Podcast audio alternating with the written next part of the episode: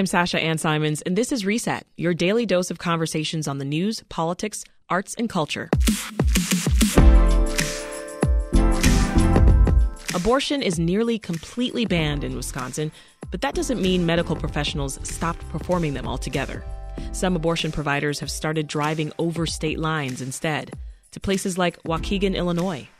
For some, that's a 4-hour commute, round trip. We talked about this issue on the show when Planned Parenthood leaders in Wisconsin and Illinois said that they were partnering up, but now it's a reality. So we're going to learn more about how this partnership works and get an update on the strategy that Midwest abortion providers are using now that access is so limited in this region.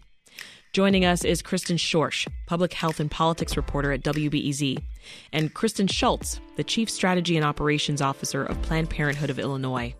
Now, as you can tell, they have very similar names. So just to avoid confusion, I'm going to refer to them by their full names from here on out.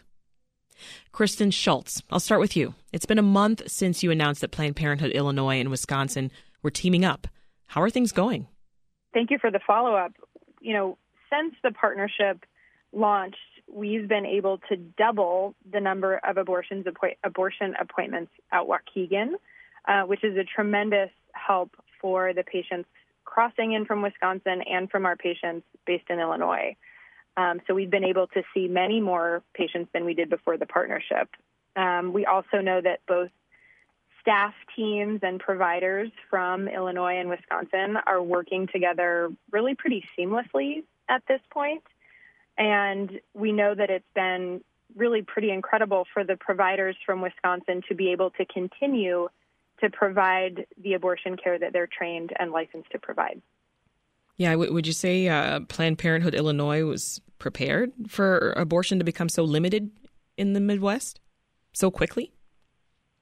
I would say yes. The Supreme Court decision is not entirely a surprise to us. We have been preparing for this eventuality for years. Mm-hmm. It is the reason we opened the Waukegan Health Center in 2020 because of its proximity to the Wisconsin border, in addition to serving the community located right there in Waukegan.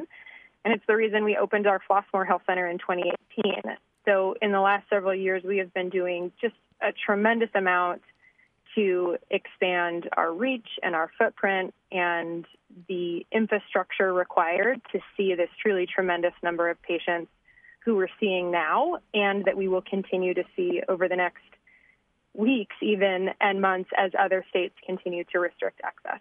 So Kristen Schorsch, who's sitting right in front of me here in studio, you toured the Waukegan Clinic, right? And how often are these out-of-state abortion providers actually traveling up there?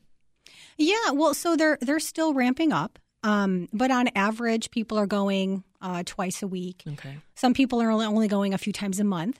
It's so far 2 doctors, several nurses, medical assistants.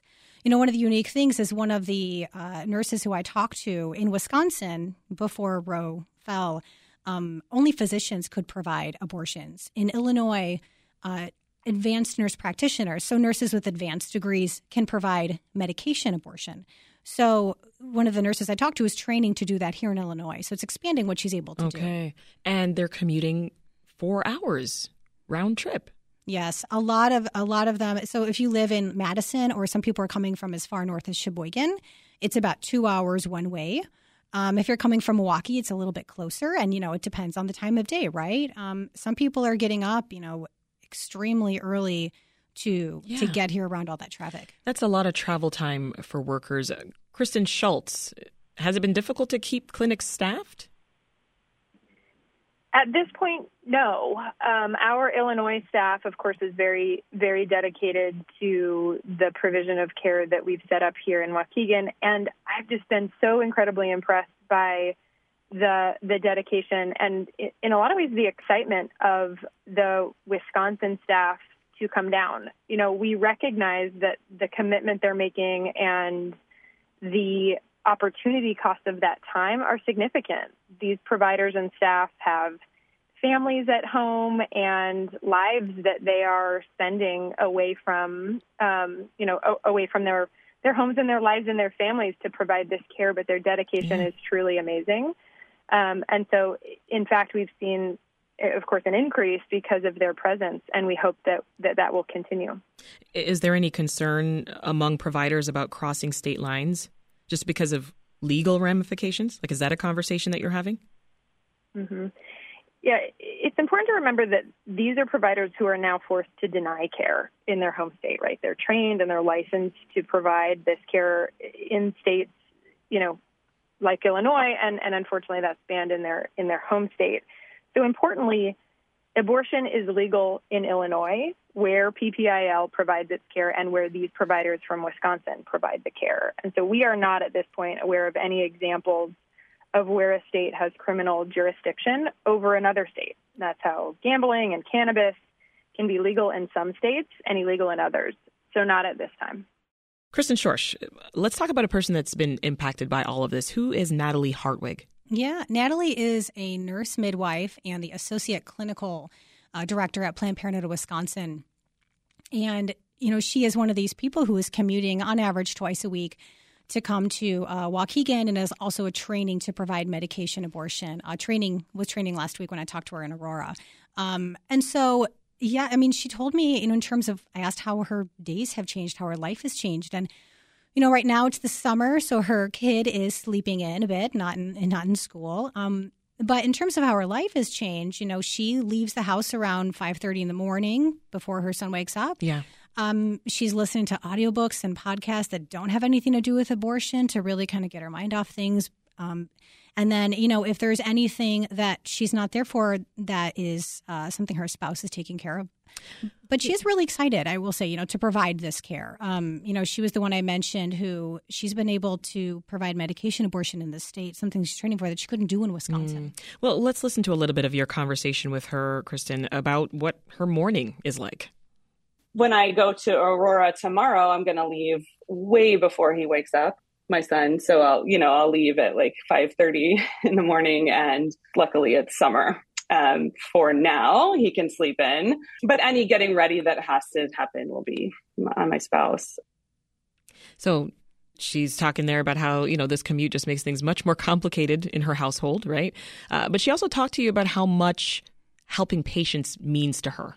Right. I mean, she's one of several people who I think just in a lot of the reporting I've been doing about the fall of Roe and the ripple effect of people who believe that this care is really important, they're passionate about trying to keep it alive in some way. So for Natalie, you know, while she can't, you know, she doesn't provide abortions in Wisconsin before Roe fell because she wasn't allowed, but now she sees that opportunity in Illinois. Yeah. So it's not the only thing she's going to be doing. She's also assisting as a nurse with other procedures, but it is something that she is excited to do.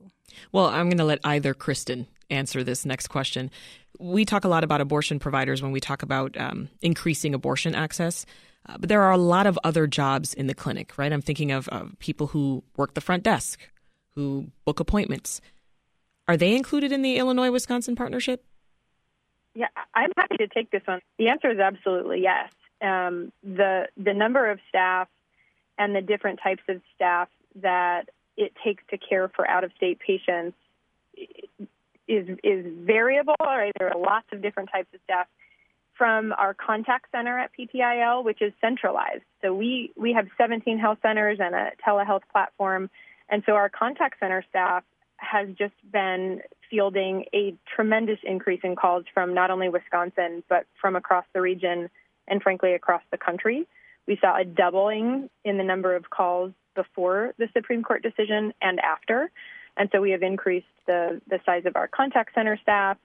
We have increased our staff who are abortion patient navigators, and those are the folks who help patients understand their financial needs, their travel needs, their practical needs, to help them make the journey from their home-restricted states to Illinois for their care. That includes behavioral health clinicians who are located at many of our health centers.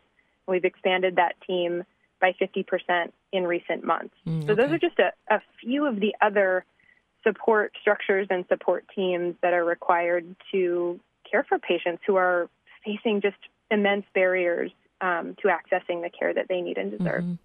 And Kristen Schorsch, you've been reporting on groups that match abortion providers with short-staffed clinics. How exactly does that work? Yeah. So when I was doing reporting for the story, I reached out to a lot of people across the country, and I talked to someone at the National Abortion Federation. So this is a membership group of abortion providers across the country. So since the Dobbs opinion leaked in May, hinting that Roe would overturn, they have seen a roughly 400% increase in people who are essentially registering, saying, I work at a clinic. I might not be able to provide abortion care anymore. I need a new job. And so what the National Abortion Federation is doing is playing matchmaker. They are matching up people who need a job in a clinic, whether it's as a doctor, a nurse, a front desk person, someone answering the phones, with clinics like places in Illinois that need the staff. So really, that it's seeing who can move around. I mean, obviously, there's a lot of sensitivity around. It's not realistic to think everyone could, you know, get up and move. I mean, their kids are in school; they're part of the communities. But NAF is taking a lead on a national front. And then there's more informal conversations just between clinics, between people who know each other.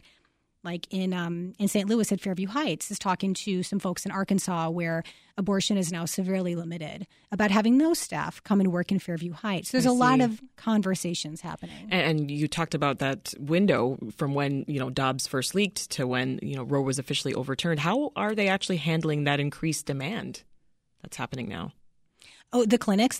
Yes. Well, so in Fairview Heights, for example, which is in southern Illinois on the border of Missouri, that clinic before Roe fell was the wait time for an abortion appointment was about 3 days. Now it's about 3 weeks. And they have a particular surge in people coming from Mississippi, Arkansas, and Tennessee. So what they're doing is they're extending hours. They're thinking about extending them come September. And then even by the end of the year saying they might be providing abortions 12 hours a day, 7 days a week. Yeah. So they're talking to staff. For example, Arkansas is one of the, you know, is a state where they're having conversations with clinicians to say, can we utilize your expertise? You can't work here perhaps anymore. So would you come into Fairview Heights? Those are the kind of conversations they're having to meet capacity. Kristen Schultz, do you think across the U.S. that more states are going to have setups like what we have here in Illinois, like where we're partnering with states that have limited access?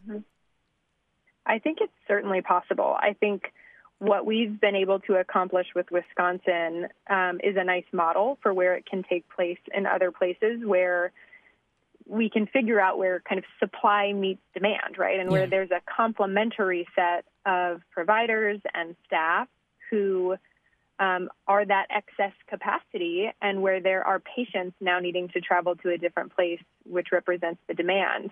I think that's what's been so unique about this partnership is that really matched up for us in Wisconsin and Illinois, as well as the proximity for travel. So I have to imagine there will be opportunities to utilize this model in other places. Absolutely. Yeah.